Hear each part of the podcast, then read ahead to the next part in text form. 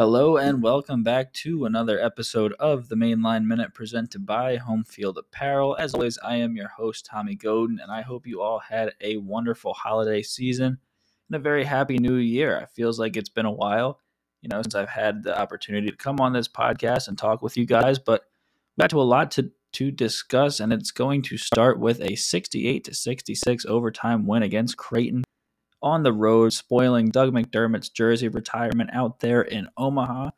Then we'll touch on the win out in Chicago.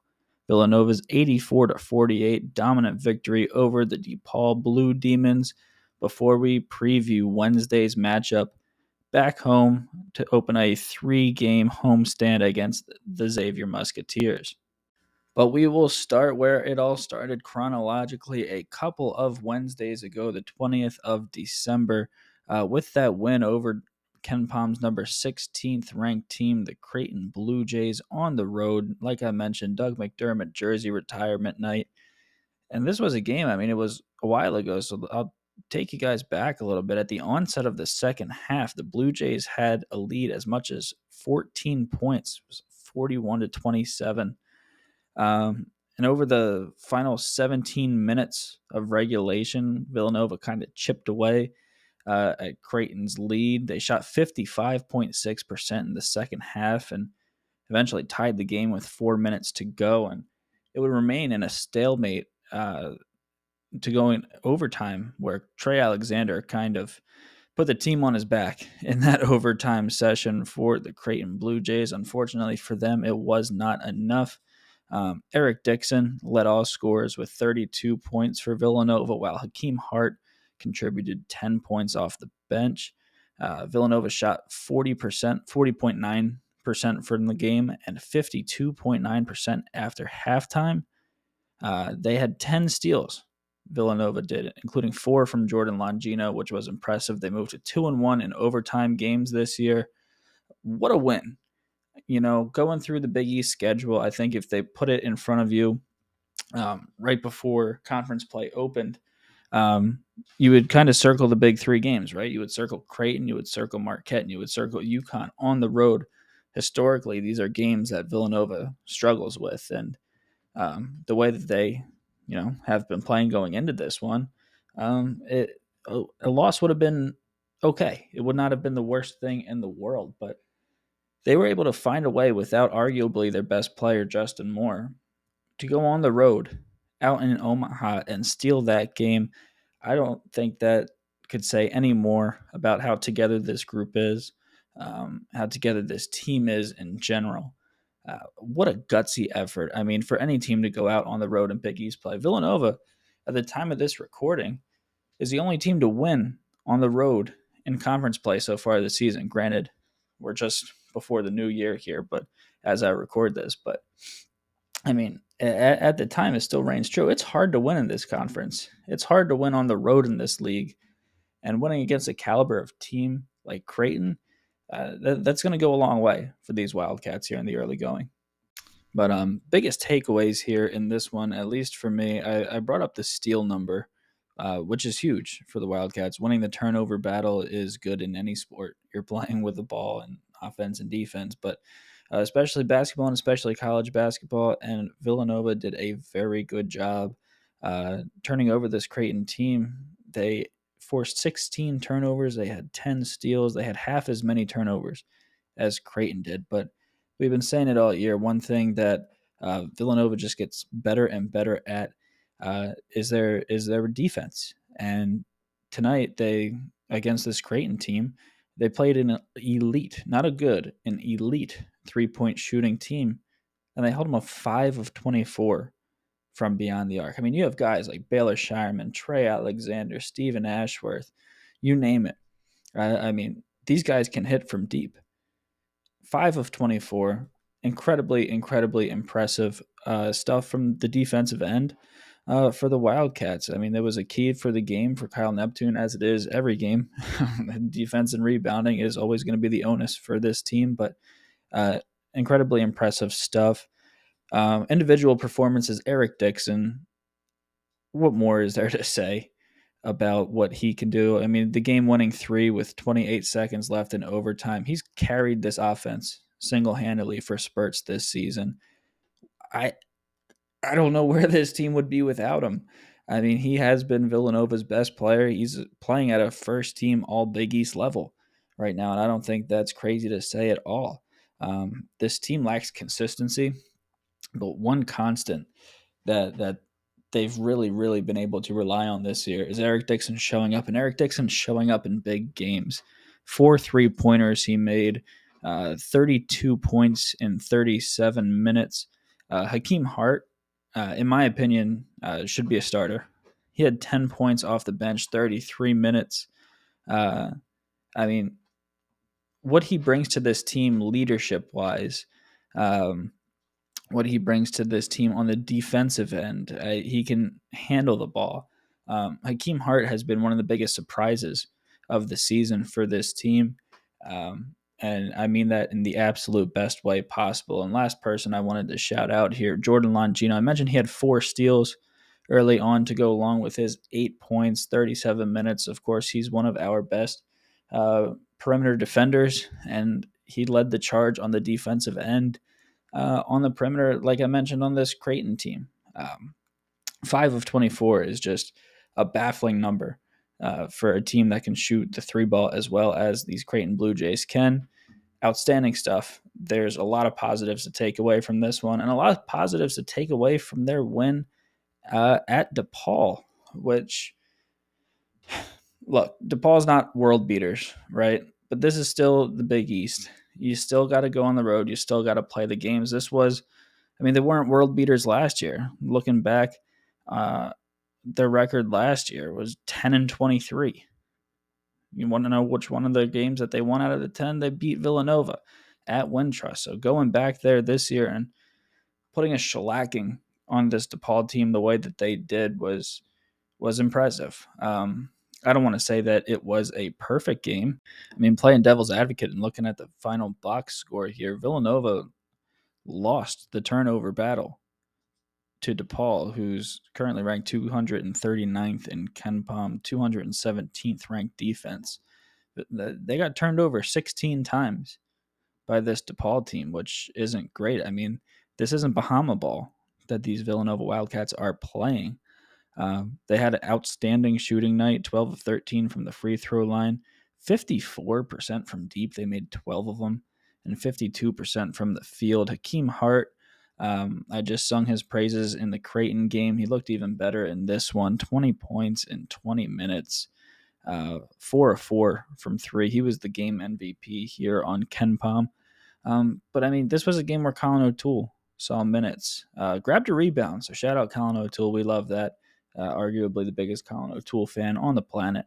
Um, so shout out to him. But um, everybody on Villanova's team that played more than 10 minutes had an offensive rating percentage over 100, which is unheard of in these new next gen stats era on KenPom.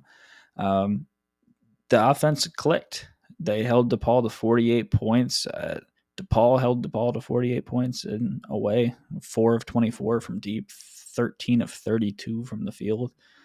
Uh, it, it, was an ugly game from DePaul, um, but it was a win for Villanova. You know, I, I don't want to take too too much away from it because, like I mentioned, going on the road in this league and winning is tough. Um, and and there's not too many negatives to take away from an 84 to 48 victory. I'm I'm kind of nitpicking for something. I I, I want to bring the I want to bring it regress to the mean here a little bit. Um, we're gonna preview Xavier here in a minute. I, I don't want to I don't want to say it was a perfect game because it wasn't, but damn impressive nonetheless to go on the road and and take two uh, early on in Big East play. That's that's so important um, because as of right now, it's it's not a guarantee that Villanova will get in that large bid, and um, any game in this Big East slate is important. So 2 and 0 on the road to start conference play uh, with a chance to make that three in a row when they play Xavier. We will get to that preview here in just a minute, but I do need to tell you about my friends over at Home Field Apparel. Guys, they just had a new drop. It was they're called dad hats, and and they are exactly what they are marketed as. Um, they have some for for Vanderbilt, Virginia, Seton Hall, looks like UNC, Montana, Baylor. They they got a bunch of dad hats. They don't have one for our Villanova Wildcats yet, but they do have some outstanding Wildcat merchandise. So please go check out their website at homefieldapparel.com. Go get yourself a patented Trevor Kerr bomber jacket. You will look outstanding, as does he. Um, I'm going to cop up on one of these uh, dad hats. I don't know which school I'm going to get yet. I definitely can't wear it um, out in, in the Villanova sphere, but uh, really cool designs, really great material, really great quality. Can't say enough good things about Home Field Apparel. Use code Nova Insider for 15% off at checkout, and you will not be disappointed. Moving on, we are now at our game preview for the Xavier at Villanova Wednesday, January 3rd matchup. This is an 8:30 p.m. tip on Fox Sports 1. Um, this is a late tip and this is a game that might put you to bed even earlier. Both of these defenses are ranked inside the top 25 on KenPom's defensive efficiency metric. Xavier at 23, Villanova crept all the way back up to 17, uh, which is quite impressive. One glaring difference is the offensive efficiency. Xavier ranked at 84, Villanova all the way down to 39. So they cracked the top 40 there. Um, one big thing that is going to be a matchup to look for, I guess I'll put it that way, is going to be how Xavier will try to contain Eric Dixon. Uh, Abou Ousmane from Brooklyn, New York, is Xavier's best bet. 6'10, 240. He's a senior and he is physical. Uh, he is not scared to pick up fouls in the paint. Um, and, and, it'll be a good matchup for Eric. Uh, down low, it will be interesting to see how Kyle Neptune uses him to stretch the floor in this one. Um, but yeah, that'll definitely be a matchup I'm looking for. Another matchup I'm going to look for is uh, the trio of guards and forwards that um, Xavier possesses Quincy Olivari, Desmond Claude, and Dayvion McKnight will pose problems for a lot of teams in the conference, and especially uh, Villanova. One guy, uh, Quincy Olivari, reigning from Atlanta, Georgia, just had 29 points on the 23rd against Seton Hall. This was a Seton Hall team that took care of business against UConn on their home court, and then this is a Xavier team that beat you, or I'm sorry, that beat that same Seton Hall team by 20 on their home floor. The good news for Villanova fans: uh, this Xavier team, home and on the road, are two different teams. It appears now, looking at the uh, stats here, this is only Xavier's third true road game. They had two neutral site games in which they went one and one uh, with a loss against the Huskies of Washington and a win against St. Mary's all the way back in mid November. But they've only been away from home truly twice this year. And one is an understandable loss to Purdue, only by 12 uh, early on in the year, their third game of the year. They lost 83 to 71 to Purdue, uh, who's going to win a bunch of regular season games this year. What happens in March is is to be seen, but that's a that's a story for another podcast. But uh, their only other away game was against St. John's fairly recently. Uh, it was right before they played Seton Hall, and they lost 81 to 66. Kind of non-competitive game against a hot and cold St. John's team. So uh, Villanova's taking care of business generally at the Finneran Pavilion. Uh, this year, it, it's a little different, obviously, you know, with all the circumstances, but um, it's going to be interesting to see how Xavier responds. Sean Miller's a great head coach. He's got a bunch of talent this year. There were some, there's a quote that was kind of telling that came out uh, from the Xavier team earlier on in the year. Uh, that they were a leaderless team. Uh, I believe that was Quincy Olivari, uh, who called it a leaderless group after Xavier's loss to Delaware. And kind of looking through their team, they don't have a glue guy. Zach Freemantle and Jerome Hunter, two guys expected to be really big uh, glue guys, or not even glue guys. I mean, really big contributors for this team um, are out this year.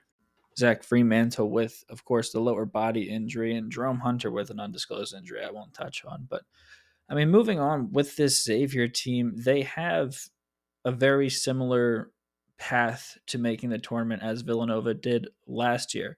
In fact, if you go on their Bart Torvik page, they have this feature called Similar Resumes. And the one that comes up at the top of the page is 2023 Villanova, that's last year's team. Um, is most similar to Xavier's resume right now. And they're early on in Big East play, and we were still bright eyed and bushy tailed at this point last year, too. I mean, there is a path for the Xavier team to make the tournament, uh, but it is going to be an uphill battle. Now, for this Villanova team, uh, in terms of making the tournament, there's a tweet by the full 40 here. Um, of course, this is early January when this podcast is going to get released. So, too early to be discussing this in depth, but it's always good to kind of know where you're at. And that's kind of the point of these podcasts. That's why we're listening. So the full 40 compiled um, Villanova's resume info as we get set to embark on the 2024 portion of the schedule. They're 26 in the net, 22 in KenPom, 24 KPI, 19 in BPI. Bart Torvik has them at 23, and Haslametrics has them all the way up at 16. What does all this mean right now? Absolutely nothing. But it's a good measuring stick for where we should be in terms of making the tournament. It's also important to note that all of those rankings are about within 10 spots of each other. The highest one here, uh, 26, the lowest one, 16. So, yeah, exactly 10 spots, um, which is great. You, you don't want any outliers. You don't want to leave that up to chance because Lord knows what goes into uh, some of those metrics. So, looking at this Villanova team, there's a realistic chance to start 5 and 0 in Big East play. Uh, they've got the hard part down. I mean, they beat Creighton on the road. They took down DePaul. They did their job there. Um, and they're projected to win their next three games. KenPom has them winning against Xavier on Wednesday, 73 to 66. Then they have St. John's and DePaul at home before they ship out to Marquette and take on the Golden Eagles. But if they can win these next three games, Xavier, St. John's, and Paul, I think that springboards the rest of their the rest of their conference play. And, and who knows? I mean, who knows with this league anymore? We've seen teams lose that shouldn't lose and win who shouldn't win. So this is going to be a crazy year in the Big East. You know where to find all the up to date information. I'm not going to give a prediction because every time I do, we just lose anyway. So, um, no prediction in hopes that I can kind of trick the uh, the bad juju into going our way for once. But that is going to be today's episode. I hope you all enjoy. I hope you all can stay awake and fully enjoy this game against the Xavier Musketeers on Wednesday at the Finneran Pavilion. No forging the Fin this week. I won't be there, but uh, follow all of our writers and everyone in the Villanova Insider Network. It's a great community that um, I'm a part of on Twitter. Um, and yeah, I hope to see you all in the next episode of the Mainline Minute. Thank you for joining me for this one. Have a good night.